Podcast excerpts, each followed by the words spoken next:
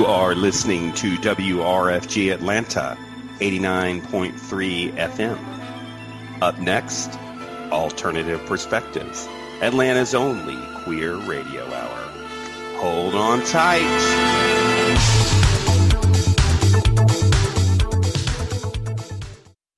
And thank you so much for listening to WRFG Atlanta 89.3 FM. Uh, welcome once again. It is Tuesday night. It is 7 o'clock, and it is time for Alternative Perspectives. This is Atlanta's only local radio hour devoted exclusively to issues affecting Atlanta's queer community. Although I should say that some of the issues we talk about also affect other communities. Um, for instance, the upcoming election, which we're going to talk about in a few minutes. Um, I am your host, Greg Bosson. Thank you so much for listening.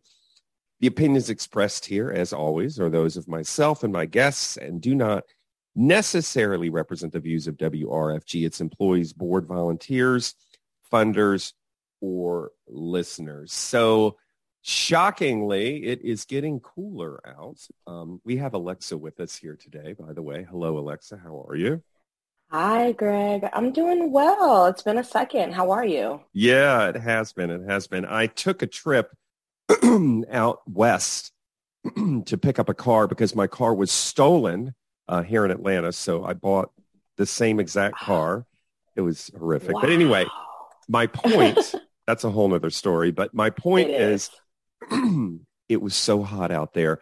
It was like 107 in California. And then we drove across country. Going from California to Tucson, there were places that were 114 degrees. So Stop it. I know. And people are always right like, now. oh, but it's a dry heat. It's a dry heat. Well, let me tell you something. When it's 114 degrees, I don't care how dry it is. It's hot. It's but very anyway. hot. Yeah. Oh my god. But then I get okay. back here last I get back here over the weekend and oh my god, I was cold this morning. I had to put a jacket on. I biked to work. I had to put a jacket on, so well, you nice. know, I wake up early in the morning, right? When I mean early, I mean between 4.30 and 5 a.m. And lately, when I've been waking up, it has been in the 60s. So yeah, well, I think yeah, you're absolutely it's... insane to get up between 4:30 and 5 a.m. But anyway, um, so uh, before we do the news with Alexa, uh, the show uh, tonight, the interview is going to be about the Out on Film Festival, which is coming up. Um, this is a uh, an LGBTQ themed film festival. This is the 35th year of the festival here in Atlanta. Um, it's a big deal around the country to be in this festival, believe it or not. Uh, and I can ask them about this, but I believe as of last year, uh, entrance into this festival can automatically be entered into the Academy Awards as well. So it's kind of a big deal. Wow. Um, this happened a year or two ago uh, to have a shortened uh, application to get into the Academy Awards. I may be mistaken, but I don't think I am. So we have uh, Jim Farmer, who's the festival director, and Craig Hardesty, who's the chairman of the board. They're also partners, by the way. Um, but the festival starts um, a week from Thursday. So it starts on September the 22nd. It goes through that weekend and the following weekend and ends on October second. So it's always fun to talk with Jim. They have 147 films that are showing, uh, and uh, you can see them virtually as well. But we'll talk to them more about that um, after we do the news. New news of the queer. Uh-uh. I know that's right. Oh, no, she didn't say what? All right. And we have Alexa from Georgia Equality here to help us out. And I know that um, this isn't what you wanted to cover for a minute, but uh, where are you right now, Alexa?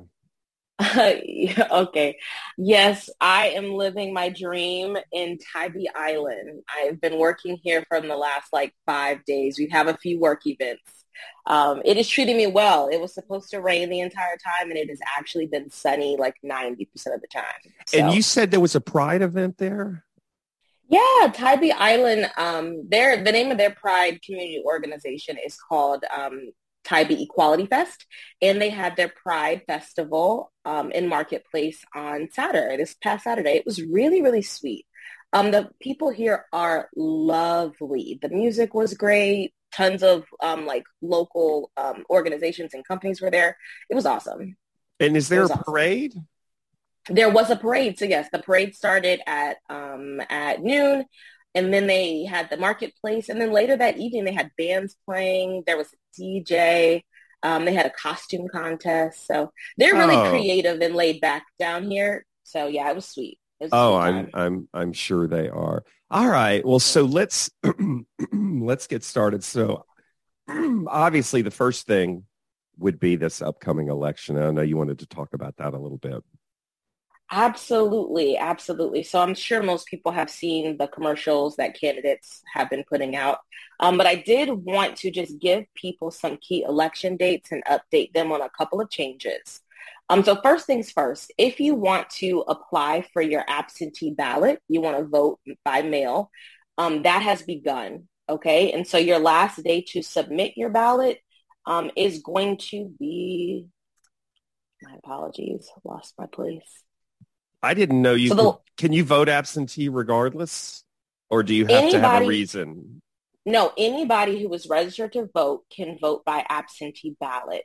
And your last day to complete your absentee ballot application is going to be two Fridays before election day, okay? Election day is November 8th. So you must submit an application first in order to um, to actually vote by mail. And there is an online portal through the Secretary of State's office. So you just go onto the Secretary of State's office online and you can submit your application there. Okay. So look, it Um, seems like you have, you said two weeks before the 8th. Absolutely. Two, this two Fridays before. not that they would get it back to you in time. So I would encourage people to probably file before then. Absolutely. Absolutely. It's available now. And so the sooner, the better. The sooner, the Mhm. better with those. Um, the last day to register to vote, or if you are eligible, is going to be October 11th. That is very, very soon. We're a little less than a month out. So if you have not registered to vote, please, you can do it online. There are tons of people in the community doing voter registration. Georgia Equality is running voter registration. So I urge everyone, check your status online first, right? Even if you think that you might be registered, if you haven't voted in the last couple years, you really need to go online to Secretary of State's office and check and make sure that you are still on the roll, okay? Because there have been some purging happening. So check your status. If you are not registered, if it does not look active, you need to register to vote by October 11th. Wow. And can do you have to have a driver's license or some sort of photo photo ID on the day that you vote? you need a valid vote, um, some kind of valid picture ID. Now, here's the thing. It does not actually have to be a Georgia ID. You need to be a resident of Georgia, but the identification that you use does not have to be a Georgia identification card or driver's license. Just something with the picture. Just something with your picture and your name that is official. Yes. you are who Absolutely. you say you are. Okay. And You Okay. are who you say you are. Mhm. Okay. I think that's that's uh, really relevant. Did you want to say anything about the people that are running before we move on? You want to say anything about Herschel Walker versus Raphael Warnock? Absolutely not, Greg. Absolutely not today. I what I can say is a couple of people that Georgia Equality has endorsed. okay. All Yes. right. So Georgia Equality has released their 2022 general election endorsed candidate list. Um, for governor, we have endorsed Stacey Abrams. Lieutenant governor, we have endorsed Charlie Bailey. Secretary of State, we have um, endorsed B. Nwinye. I apologize for that pronunciation. For Attorney General, we have um, endorsed Jen Jordan. For Labor Commissioner, William Boddie. And then State School Superintendent, Alisha Searcy. So those are our statewide endorsed candidates. Yeah, and I will That's, say that's what you get from me, Greg. Yeah, well, I will obviously say more as usual. But um, yes. so uh, Herschel Walker is holding a razor thin lead over Raphael Warnock right now. And uh, it's obviously Yes. very concerning. Um, this is a man who, um, I mean, he was a decent college football player, but uh, he's very problematic. He's very problematic. but it's just shocking to me that this man is, you know, could very well win, could very well win, unless we can get the vote out particularly in and around the Atlanta area, because when you get out of the suburbs of Atlanta and you get into the countryside, I talked to a gentleman just the other day who says he's voting for Herschel Walker because he could never vote for Raphael Warnock because Raphael Warnock is spending all of our money because he's just listening to, you know, like spending the money Yeah. how? Because he voted for the PPP. Yes, because he voted for PPP. Well, that was the third PPP round. There were two others, COVID funding. You know, and I don't understand. It's anyway, whatever. It's just so frustrating. Yes, you know I have thoughts, but Georgia Equality does not operate in federal space. So Yeah, no, I get it. I get it. yes, All right. but I hear right. what you're saying. so I just, you know, I really, really hope that people uh, come out in droves to vote uh, this time around That- because uh, That's what matters at the end of the day. Um, you, we just, we need people at the ballot. Whoever you choose to vote for is a personal decision, and absolutely, we all have our thoughts and opinions on that. But this is one of the most important elections, and a lot of the stories that I'll share today are going to kind of all filter back to the idea that, like, at the end of it all, if you do not vote, if we do not come together and make some really significant changes, um, we could be setting some things in motion for the next 10 years that we're going to have to really, really struggle with as a country and as a state. Yeah, Um, and yeah. so this is this is one of the most important elections we, we have had, hmm I think, in the last five to 10 years. yeah, yeah, Yeah. No, I agree. I agree. All right. Well, um, so what do you got news wise? Yes. So this first story is out of Colombia, and to me, it speaks directly to the conversation we just had about voting. Um, the name of the story is How Targeting LGBTQ Rights Are a Part of the Authoritarian Playbook. Um, in the last three decades, protections for LGBTQ people's rights have advanced rapidly in many countries and regions. However, rising populist authoritarianism poses a significant threat to this progress because abolishing sexual freedom is often at the heart of repressive, repressive political proje- projects. The progressive and backsliding in my home country, Colombia, this is from the speaking from the author's voice, illustrates the process of using democracy to erode LGBTQ rights.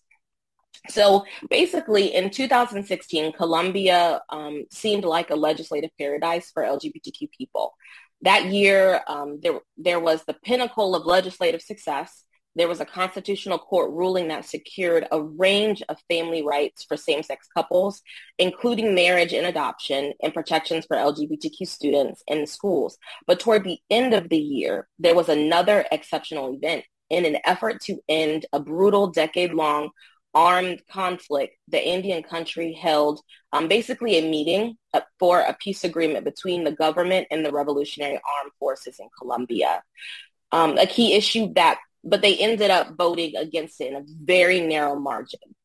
Um, a key issue that mobilized this this no or the not passing of this peace agreement was the moral panic generated by the inclusion of gender, women's rights, and LGBTQ related provisions in the peace agreement including a definition of gender and the explicit recognition of these populations as victims of the armed conflict. Extremist groups decreed these provisions as imposing a gender ideology, tapping into the recent controversy around gender and sexuality in education in schools. But later on, um, trigger warning, there was a suicide of a queer student who had experienced severe bullying and discrimination in school the Constitutional Court directed the government to carry out an existing law detailing measuring measures to protect LGBTQ students from discrimination and to recognize diversity in sexual orientation and gender identity as a principle of comprehensive sexual education. Conservative groups attacked this decision as imposing gender ideology on children and social media became a battleground. Well, the fate of Colombia's peace was intertwined with the fate of LGBTQ people. The story goes on to basically discuss how um, more extremists, what we would consider right-wing groups within countries, will utilize minority groups and minority issues, specifically LGBTQ rights, um, women's rights, and they will harness the power in the in in people's negative per, negative feelings towards those minority groups to further their political agenda, right? Right. So this extremist group in Colombia did not want peace agreement, right? They were attempting to can maintain control in this country. Um, when the peace agreement was on the table and they were supposed to decide on it, even though the government um, had laws protecting the queer community and women's rights, they decided to play on the hearts and minds of the conservative people in the country and just harness that power. And I like this story because it felt incredibly eerily similar to what is happening in the United States today. Um, what do you what do you think about that, Greg? No, I, I agree. I mean, I was thinking of all of the laws that are being passed um, towards uh, the transgender community not being able to participate in sports. Um, Mhm. That's happening all over the country as a way to kind of, I- I guess, engender support um, for the right. Um, but it's it's a solution in, in search of a problem. It was, it was just it's just a wedge issue, I guess. It's something that's really a non-issue. Um, that group in Colombia, I think it's called FARC. Actually, the uh, it's Yes, the it Revolutionary Armed Forces of Colombia, and um, I thought they made peace, but in, in an effort, to, they did make peace with them. But I guess uh, are they? Um, they're members of their their own political party now. I guess in Colombia. They are, yes. Yeah. So there was peace. It what I found, I'm, I'm pretty sure they had found some peace, but to solidify it, they put this peace agreement on the table. Gotcha. Um, but you know, but the margin, it was the margin for why it was rejected. I think they said it was like 50.2 percent, right? So it just barely didn't pass. Like it was barely. wow. um, but one of the things that they were pushing, one of the things they were pushing was that there are these uh, supportive LGBTQ uh, laws on the books. That I guess they didn't like. yeah, And a part of the agreement was going to include um, basically some gender policy, right? Some gender definition and things like that. And so they took that one piece of the agreement and, and utilized it to ensure that it wouldn't pass, and it worked. Um, and I mean, when you think about, you know, the overturning of federal protections that we just, you know, just witnessed, um, it was a lot of the same, you know, Mhm. um, a lot of the same. So, yeah, I thought are- that was interesting. Yeah, and and you know there are those uh, that are, I, I guess, centrist Democrats, will say, in the United States that are in power that are willing to um, kind of sacrifice our rights in an effort to get some sort of like middle of the road solution to Yes. certain things. Yeah, Yes. yeah, which yeah, is why. the moderate.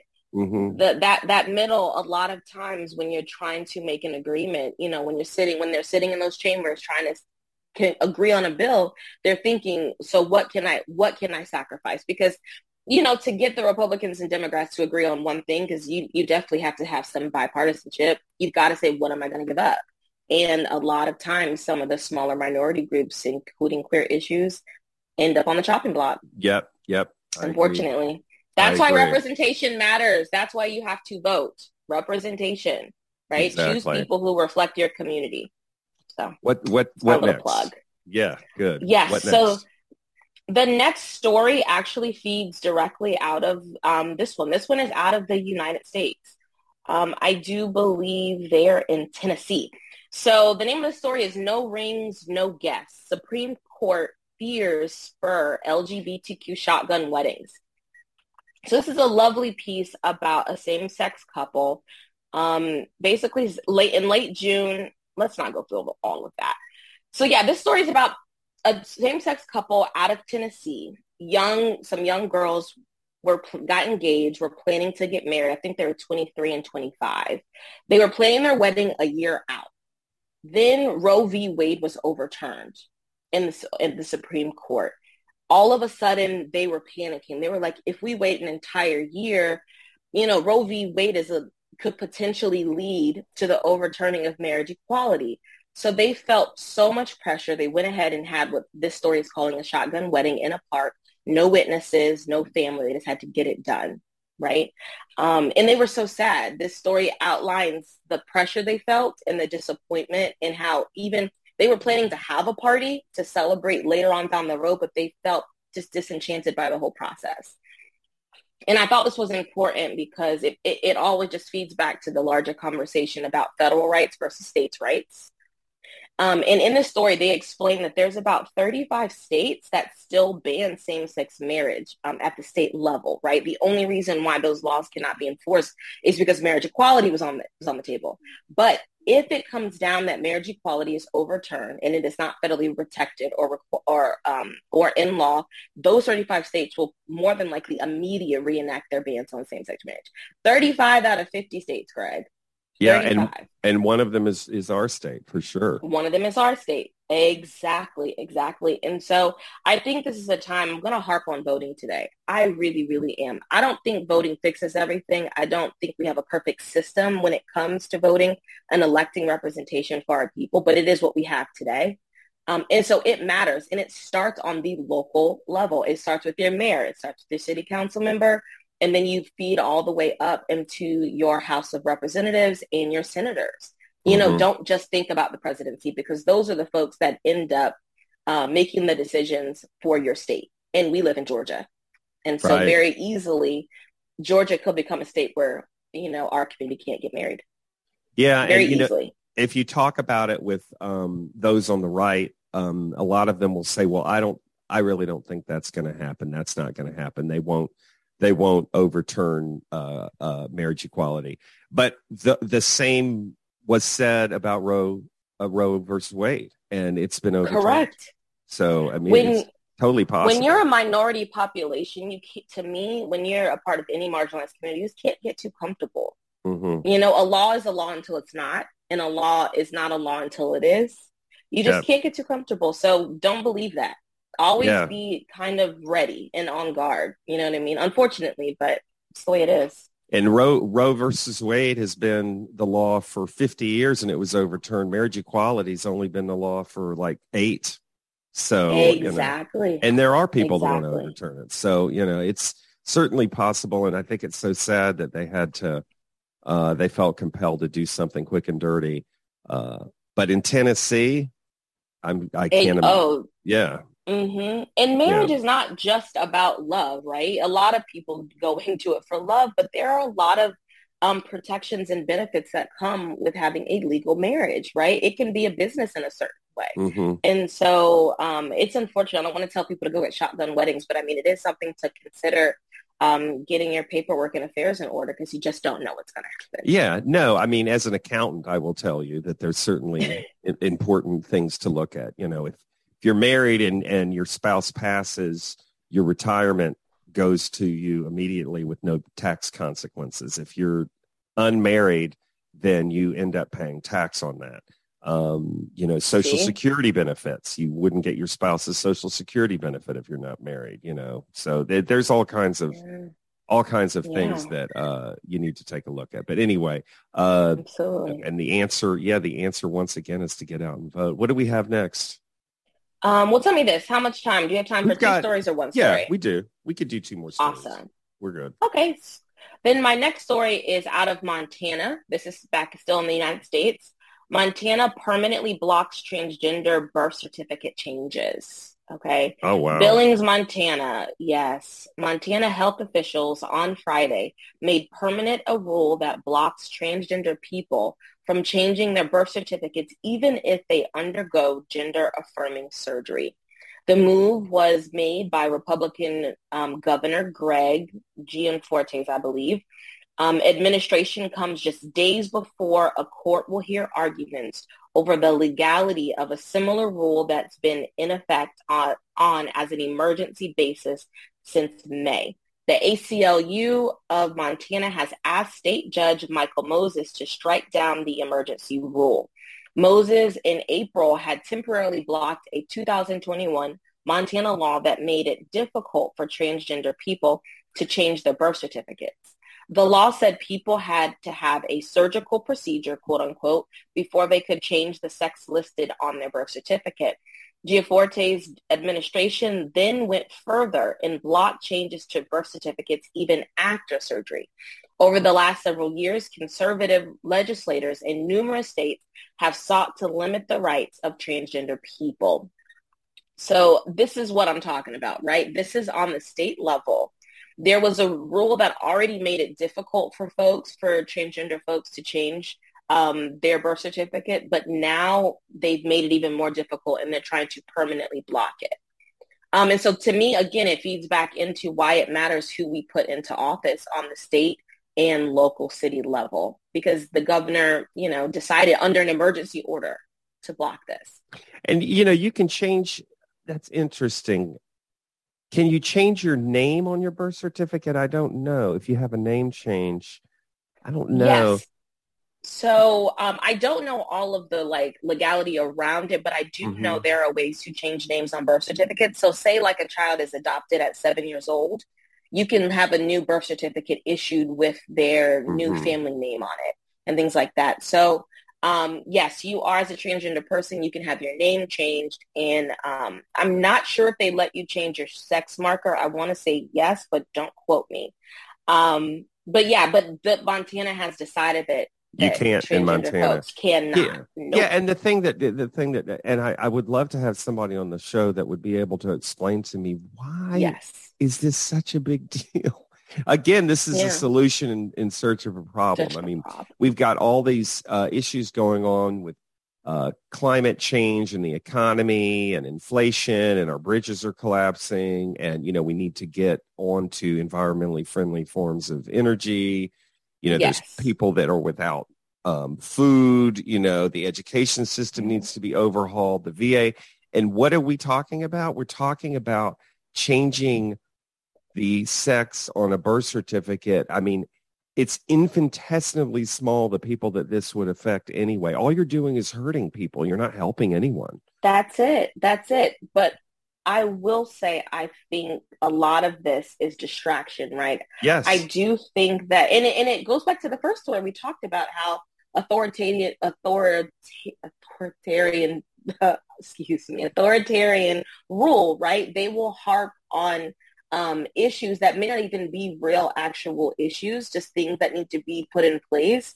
to protect people. They may utilize that if it's if it's minority population to maintain to maintain or gain control, right? Mhm. And so the far right, right now, right, our conservative, you know, family members, citizens, are attempting to regain control of this country. And so right now, a way to do it is to focus on these gender issues um, and women's rights issues and because you can gain enough support right? You've got that moderate middle. You've got the moderate middle of citizens that are could be swayed either left or right. And so you choose something that's controversial just enough.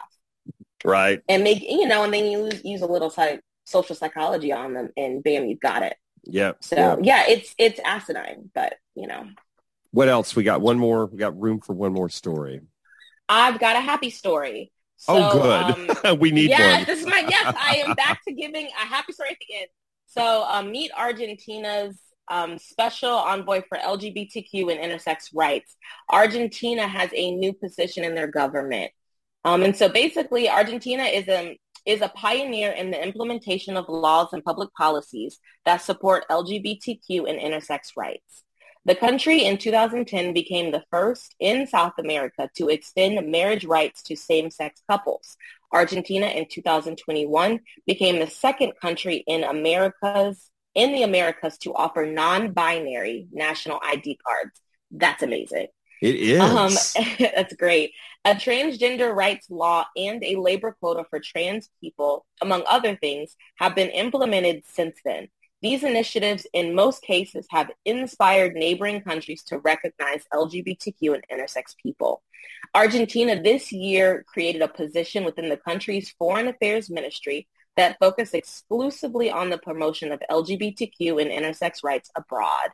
Alba Rueda, a well-known queer activist, on May 2nd became Argentina's first ever special representative on sexual orientation and gender identity. The US, the UK, Italy, and Germany are the other four countries with people in their respective governments who specifically promote LGBTQ and intersex rights. Rueda, 46, is a trans woman who was born in Salta province in northern Argentina. This made me so happy. yeah definitely. This made i me so had happy, Greg. i had no idea that um that argentina was so progressive uh I did way. not either. I did not either. But they have a trans woman um, as as this ambassador. I think it's awesome. I think it's awesome, awesome. So there is hope There is yes. hope. Well, there's always hope. There's always, Always hope. hope. Yeah, I hear Oh. Argentina is beautiful.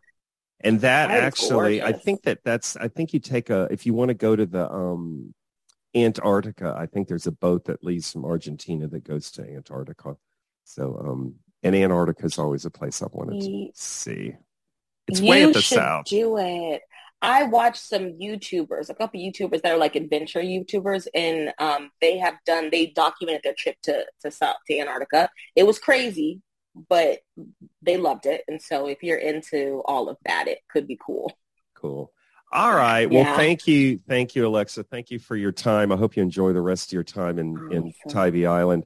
Uh, while I was in while I was in California, I was visiting a friend of mine who is the uh, he's a singer and he was uh, heading a tribute band for Steely Dan. I don't know if you know them, but um, so I'm going to start. I'm going to take us out here with a little Steely Dan. Awesome. See you. See you next week. Bye, Greg. Bye.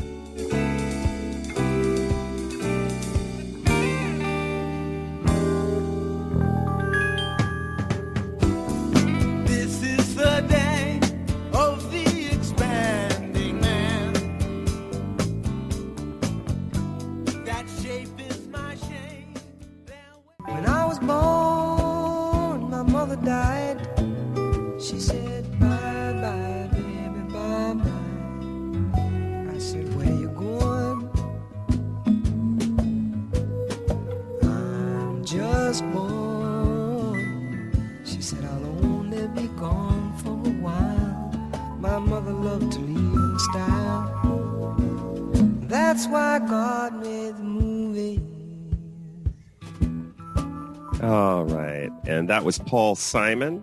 Uh, that's why God made the movies. All right. Welcome back. Uh, you are listening to Alternative Perspectives. This is uh Atlanta's uh, uh, only gay uh, or queer uh, radio hour. Um, and I am your host, uh, Greg Bossett. And we have the 35th Out on Film Festival. It's amazing. It's been 35 years. That's crazy uh, that is coming up. It starts on a week from Thursday uh, on September the 22nd, and it goes for it goes through two weekends and ends on Sunday, October the 2nd. And they need that time because there are a total of, and you can correct me if I'm wrong, guys, 147 films, at least on the site. Uh, and we have the festival director, Jim Farmer, and his partner, Craig uh, Hardesty. Hardesty? Hardesty. Hardesty, Hardesty, uh, who is the chair uh, of the board. And I should say Out on Film is a nonprofit organization that you can donate to. Yes, You please. can absolutely. Yeah. Please. Yes, yes. Dollars, fifty thousand dollars, two point five Yes. million dollars, please. Yes. Yes, this is uh, Jim and Craig are partners. This is their own personal slush fund uh, that they use.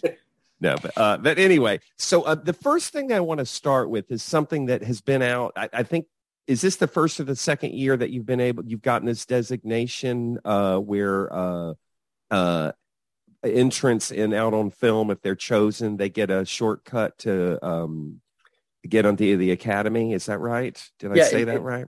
In 2020, we became an Oscar qualifying film festival, which means that the film that wins our drama short jury competition is now eligible to be considered for the next year's Academy Award. So this is our third year of being um, Oscar qualifying. Oh wow. Okay. I had said in the intro a little while ago that it was any film that was chosen to be shown, but no, it's the the winner of the drama short. You're saying? Yes, it's the, the it's the jury winner of our drama shorts competition. That that film is eligible to be considered for the next year's Academy Award. All for the live action for the live action short category. Yes. All right. Thank you, Craig. But Jim had already covered that, so I'm going to give uh, Craig a lot of uh, uh, uh, crap today. But anyway, all right. So, um, well, let, before we get into the actual films, just tell uh, a little bit about how uh, this is going to work this year, how people can uh, see the movies, um, where they go to sign up. Uh, and, and and, like you can see it live. Is is everything virtual as well as live this year, or some and some? Craig's going to take that one. so we are both live and streaming. Um, so we are doing both, um, and that's so that uh, you know people can come to the theater and experience these films in theater. Um, but we also have a large segment of the population outside of Metro Atlanta, but also people in the city who have mobility issues or health concerns. Um, and so we wanted to keep a streaming option so that everybody had access to the festival. Um, everything that is in theater, except maybe like five or six films, is available streaming. And then there are some additional films that are streaming only. Um, so you can, we'll be at Landmark Midtown Art Cinema. We will be at Outfront Theater Company. We have a screening at iPic in Colony Square and a screening at the Roll Call Theater over at Ponce City Market. So there's lots of venues and lots of different ways that people can come and check out the best of queer cinema. Oh wow. Okay. Wow. I didn't know that you had um that you had something at that. Is, is it the iPic Theater in uh, Colony yeah, Square? over at iPic in Colony Square, we're doing one screening over there. We are um, doing a, a 40th anniversary screening of Grease 2. Really? Yes. Oh, okay. So we're all going to be doing our cool rider Yes. impressions that night. We're All going to bring a ladder, and somebody's going to get on a ladder and do Cool Rider along with Michelle Pfeiffer. All right. Well, okay. So tell me, um, how are we opening? What are we? What are we opening the? Uh, what would- What are we opening with this season? We are very, very happy to be opening up Bros, which is um, a landmark film. It's uh, Bros is the is the first romantic comedy from a major studio about two gay men. Um, it stars Billy Eichner, who is the first openly gay man to co-write and start in his own major studio film. It also has um, a supporting cast that is largely comprised of LGBTQ actors. So it's it's um, it's a landmark film. It's a comedy. Uh, people are going to love it, and we're so excited to be able to um, have it at the festival this year. And when you're saying it's a landmark film, you don't mean because it's at Landmark Midtown Art Cinema. You're saying it's a landmark because it's the first time. Well, both. Okay, but all it- right. it is landmark because it is. I mean, you know, Universal Pictures. Um, you know, the, again, it's from a major studio, and it's really the first romantic comedy for a major studio about you know gay man navigating, um, you know, relationships. You know, stumbling toward love. Is this the first time it's being shown? Period. Or Oh, oh no. okay, all right. No, no, no. I mean, we're not. No, no. It, the the film premiered last week at Toronto, the Toronto Film Festival. Uh, that was its world premiere, and so it's, Oh, it opens. It opens September 30th. So after the Toronto screenings, there's screenings throughout the country up leading up until uh, the time it's released on September 30th. but it'll be the first time that you can see it here in Atlanta. As far as I know, as far as I know, yes. Okay, all right. Good movie. You like it? it is a good movie. It's very funny. Um, I can't wait for people to see it, and people are going Okay. to love it. It's just, you know, it, it's it's just a romantic comedy people are going to love. Okay, all right. Does it have a happy ending? Well, it's a romantic comedy, so obviously it needs to. It's a romantic comedy. Okay, no more tragedy. Well, there's No probably tra- some no of that as well. Yeah. All right. Well, um, so uh, Jim, you covered something. So Craig, why don't we why don't we go to you? Is there anything in particular that you are excited about this time? So I, I, I'm excited about a, a lot of them, really. One of the ones that we are screening is called Wonderfully Made, um, uh, which uh, is a world premiere um, for us and for the film. And it's directed by Yuval, Yuval David and, and is a documentary that explores LGBTQ experience in the Catholic Church, which, which sounds dreadful, I know, but it's not.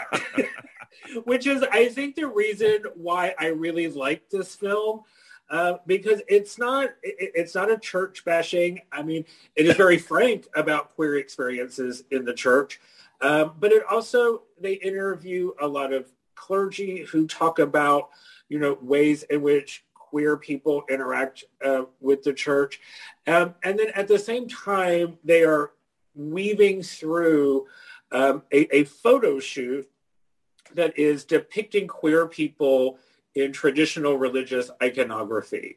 Um, and I think it's going to be a photo montage at the end that it's going to be really, really beautiful to watch and very moving um, to watch queer representation in religious art. um, on a big screen. I think I think that it's going to really move people, and I think it will really speak to people. And I don't think you have to be Catholic um, to understand it. Um, Is this or, art? or is, see. is this art new art or is this old art? When you talk. Well, it's looking at like like images, uh, the Christ figure depicted um, by queer people. okay, so this is this. It's Yeah. not as if you found something, you know, a thousand years ago that depicted uh, queer life. Although I, that would be an interesting thing to look It at would as be. well. But um, Jim, but why no- don't you take that on as a project? Definitely. Okay. I'll start, I'll start the minute the festival's over. No, but I, I, I think this is really cool, Craig. I do. And, you know, I have more than one friend um, that, uh, uh, that are gay and Catholic and religious. Mhm. Um, Yeah. Very religious, as a matter of fact. Uh, so uh, that sounds like an interesting film. So how much, just one more question about it. Are we talking about, uh, are we talking about the, the the bad stuff that happened in the Catholic Church? Or are we just talking about what it's like to be queer and in a Catholic I church? mean, it, it is not. It, we're we're not talking about pedophilia and, and sex abuse in the church. It's. I, I mean, it's going to touch on that some, but it's really Mhm. talking about, you know, how church practices have been exclusionary of, of queer people, but that queer people have been in the church and and really talking about ways of, of clergy who have really kind of gone against the church, trying to be inclusive. Um, so I, I want to say it, it is not at all a completely negative portrayal uh, about church and religion and, and, and queerness, um, but really about the people who have fought from within the church and some of whom have been sanctioned um, or, you know, ostracized from, from the church. And also, like your friend, I mean, parishioners and people who hold on to a faith despite the way, you, you know, that doctrine, you, you know, treats queer people. And so I think it's, you, know, I, I I think there are some positive things to take from it um, for people who would be inclined. And, and I think for anybody who's come out of the church or any church, I mean, I, I think, you know, we'll be able to identify and, and, and I, I think it's a nice, frank, open conversation about queer experience in the church. Yeah, I think it's I think it's really cool. And I'm just before we leave this, and I know we spent some time on it, but I just find it interesting. Um, I'm just reminded of when the current pope. Uh, it was pretty soon after he Yeah. had um, uh, taken his uh, I don't know what they call it, assumed his leadership position. Yeah. I don't know. But anyway, he was, I think he was flying back. I think he'd taken, I think he was going, he was in America and he was flying back on a plane and there were reporters and they asked him what he thought about um, homosexuality and gay marriage. And, um, and I remember him saying, who am I to judge? Yes. And I remember thinking, Yeah. you're the Pope. If there's any- I know it's like it's your thing, isn't it? it's your thing. But uh anyway, all right. So um okay, and uh Jim, you wanna you wanna pick something now? It's your turn to see if you can pick something you like. I'm going to pick a couple if you don't mind. Okay, Uh, sure. Hold on. Before I do that, I do want to say that um wonderfully made uh show. This is happening on Saturday uh at Landmark uh at 5 p.m. on September the 24th. Um, and I'm going to tell listeners that you cannot buy tickets at the door. You do need to buy them in advance. At least that's what the website says. Yes. So um, we'll talk more about how to get that at the end. Okay, Sure. Jim, go ahead. What you got?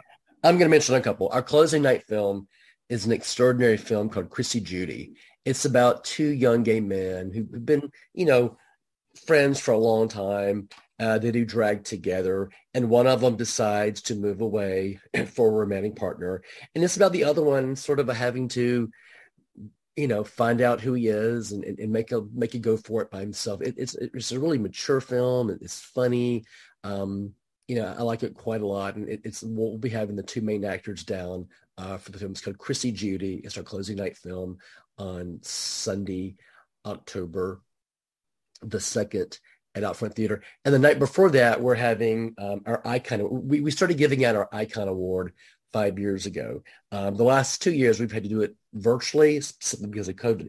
This year, we're returning to an in-person, and we're giving our icon award to Colman Domingo, who is extraordinarily well known in the community. Colman Domingo has been in series like Fear the Walking Dead. Uh, he just won an Emmy last weekend for uh, Euphoria. He was a Ma Rainey's Black Bottom.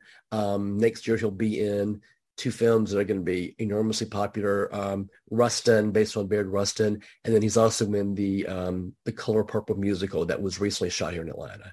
So he's an extraordinary talent. He's been working in the business for decades and decades, and I'm so excited that we're going to be able to be able to present him an award in person this year. That is Where- Saturday.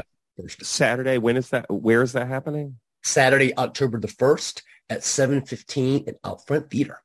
Okay. Is that after or before a show, or is it its own separate thing? Well, he um, he's involved with two short films this year. A film that he um, stars in called North Star, and then a film that's sort of based on his experience called New Moon. So what we're doing is we're showing both of those short films um, before, and then after those films screen, we'll be having a conversation with um, Colman Domingo, and then a small little reception after that.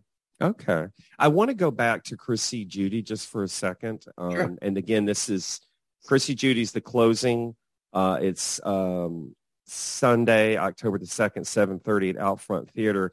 But yes. um, so, so this is uh, two two people. They're best friends. They're each other's companions Yeah. and exactly. then and then and and they're uh and then one of them uh decides he's moving away and he's going to be he's Well, they- for a they- relationship or they do they do a lot of drag performances together, but they're not really they're not really getting anywhere. They're, they're doing small gigs, small Mhm. performances.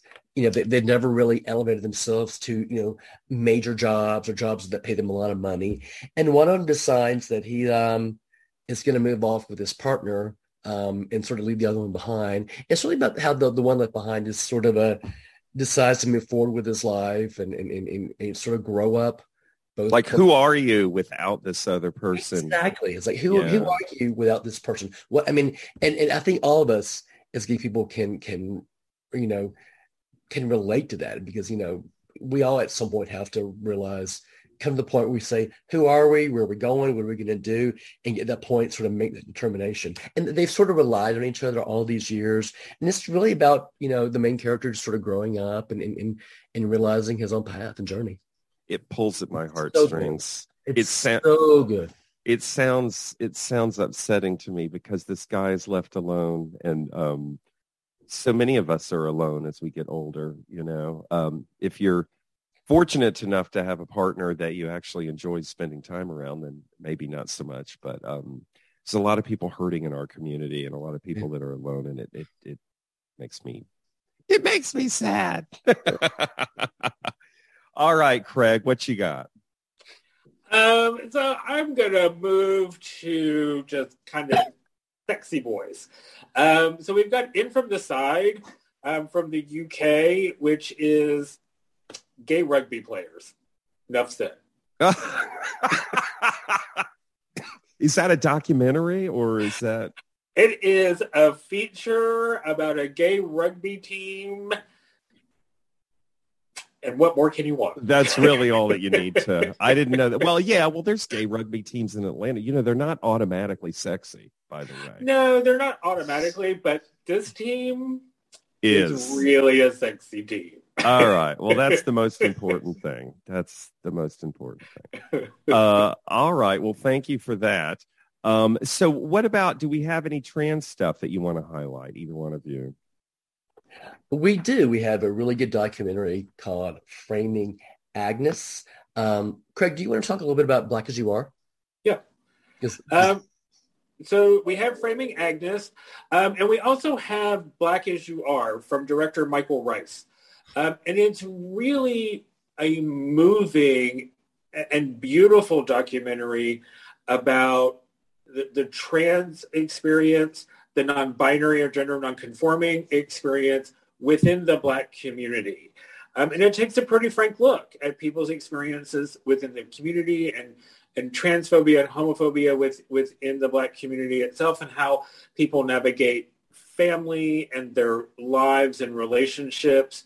Um, and it's at times very difficult to watch. I mean, it, it, it's it's got some real pain points, but he treats it very deftly so that you come out and see really how resilient we are as a community and, and, and particularly transgender and gender nonconforming people within our own marginalized communities, how strong and resilient people really are. And so it's, I, I think while there are, it's at points painful to watch, it's also really affirming. Uh, yeah, a really I, beautiful way that, that you come out thinking, you, you know, the, the, the, we are really a strong community. Oh, definitely. You have yeah. to be. You have to be. Uh, I know that uh, homophobia, uh, queer phobia is especially strong in the African American community. Um, and it does feel as though there's, I see a lot of black trans uh, females. I'm not sure why, but I, maybe they're just more out there. Uh, but uh, and they also uh, are higher rates of suicide.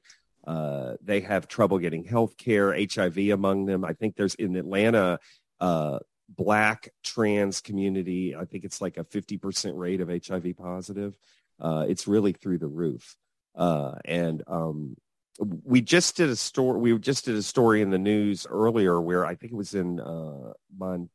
That was in was it in Montana or Tennessee, uh, where they just made it illegal to change your sex on your birth certificate, no matter, yeah. you know, uh, uh, under any circumstances, which is it's such a, a strange thing uh, for our it, government it to be concerned about. It is, and and I think it's one of the reasons that we wanted to show this film, and, and why I think that people need to see it. You don't need to be in the black community to see it.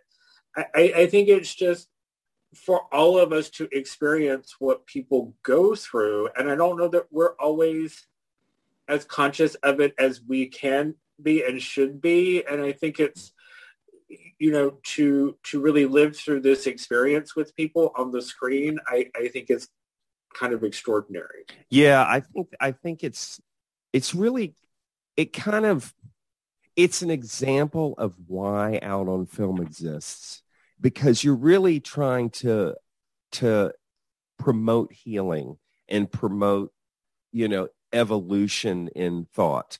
Mm-hmm. uh, and uh, i'm really um, i'm impressed with this. So this is happening on well you can see it live or streaming um, but it's happening right. sunday uh, september the 25th at 7 p.m at landmark. Uh, and then and it michael, looks like it's go ahead. and michael rice will be here. Oh really yeah, he will be here to talk about the film, and we'll do a Q and A. Um, and and he's yeah. So I think if if you can make it out, make it out to see this film with him. Oh, it seems like a really important an important film for sure. All right. Well, we have time for um, yeah, we have time for one or two others. Uh, is there uh, Jim? Anything else you want to throw at us or oh, there's, Greg? There's so many. You, you, can see the entire schedule at and our website www.outonfilm.org. I'll mention one in particular. It's a really strong film. It's about it's a film called When Time Got Louder. It's about a family who um, has two children. Um, the son has autism, and the daughter has really been, you know, helpful and, and, and in caring for the brother and looking after the brother. But she decides to go off to college, and she goes off to college and meets a girl and forms a relationship. And while you know back home, the brother kind of feels left alone and, and starts having some problems. It's really about you know family and, and coming to terms with independence and growing up. It's an exceptional film. I'm so happy we're showing it. Um, the director Connie Cocchia will be down here, and one of the performers in the film is Elizabeth Mitchell, who a lot of people know from uh, Lost. She's um, she plays the mother of them. She's extraordinary. I'm really happy that we're showing this. Okay. All right. I'll pick I'll pick a couple here that um well, this is so obvious, but um so here's a 30 minute uh film called Naked Men in the Woods. Uh, it's so funny because I mean, the title alone would draw you in, but it's it's really good. I mean, it's about um, a man and wife who, um, you know, he's discovering that he's gay, and he decides to sneak off, you know, um, to the woods and have some frolics with other naked men. The wife is dealing with a health issue, um, and she finds out about the husband. It's, it's really sort of about them reconciling who they're about, you know, what their future is. It, it's funny, it's warm.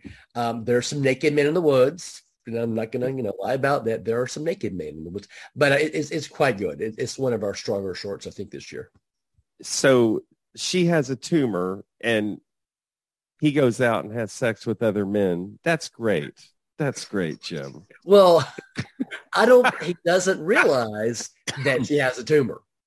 Oh, oh, okay. Well, that changes everything. He has no okay. idea. okay. All right. All right. That's cool. no, he's not that heartless. All right. All right. And then, um, ooh, I can't even pronounce that, but he looks cute. Um, what is this? Uh, wow, it's interesting. It doesn't say the name of it when you click on it. Craig, did you want to mention Lonesome maybe?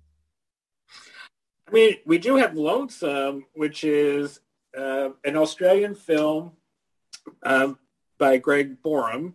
Um, another, it, it's a very kind of sexy, um, small town rural boy has a small town scandal and has to leave and go to the big city, um, hooks up with another guy, and they try to figure out how to connect and where they belong. Um, it is very sexy. It is, uh, you know, the cast and the director and most of the crew is all queer. It is very much, um, it is sexually frank and blunt in the way that men are sexually frank and blunt. Um, so it is, it, and it's an authentic portrayal. It is not a sanitized portrayal of gay life. Um, it is, um, you know, so it's sexy. It's it's very sweet in in spots, um, you know, and it's it's altogether lovely as it really kind of follows these two young men trying to navigate how they feel for each other. All right. All right. Well, I think um, let's just finish out to kind of help people see how they, they might how they might do this. So say you want to see some of these films, what do you do? So you where go am I going? To, you go to outonfilm.org hmm and click buy tickets and it'll take you to our whole schedule. You can read all the synopses, you can watch the trailers and you can decide what you want to see. You can buy an all access pass, which gives you access to everything in theater and virtually. Um, you can buy just a virtual pass uh, if you are just inclined to, to stream the festival, or you can just buy individual tickets. And we have single tickets and ticket packages where you can buy packages of five or 10. So we have Okay. a lot of different ways that you can access. We have some things that are free. Um, so our shorts programs before seven o'clock during the week are all free programs, both um, in theater and online. Um, we have a screenplay competition that we did for the first time this year. We're doing Oh. excerpted readings from that script with the screenwriter who will be here in a Q&A. So if you are a budding filmmaker or you're interested in screenwriting, um, we are having, you know, a, a free panel uh, with the reading and discussion with her. Um, you, you know, for people who are interested in how art is created, really trying to promote new queer voices. Um, and, and so I think that, you know, that's, uh, you know, another kind of avenue that people can explore uh, other than just kind of watching the films along with. Cool. All right. Well, thank you so much, Craig, and thank you, Jim. It's out on film. Uh, it starts a week from Thursday, and go to outonfilm.org uh, to get your tickets. Thank you so much. I appreciate uh, both of you for coming on the show. Uh, and uh, next up, we have Peach State Festival. Festival. Thanks for listening. See you Thank you soon. so much, Greg. We Thank you, appreciate Greg. Thanks so much. Baby, they tumble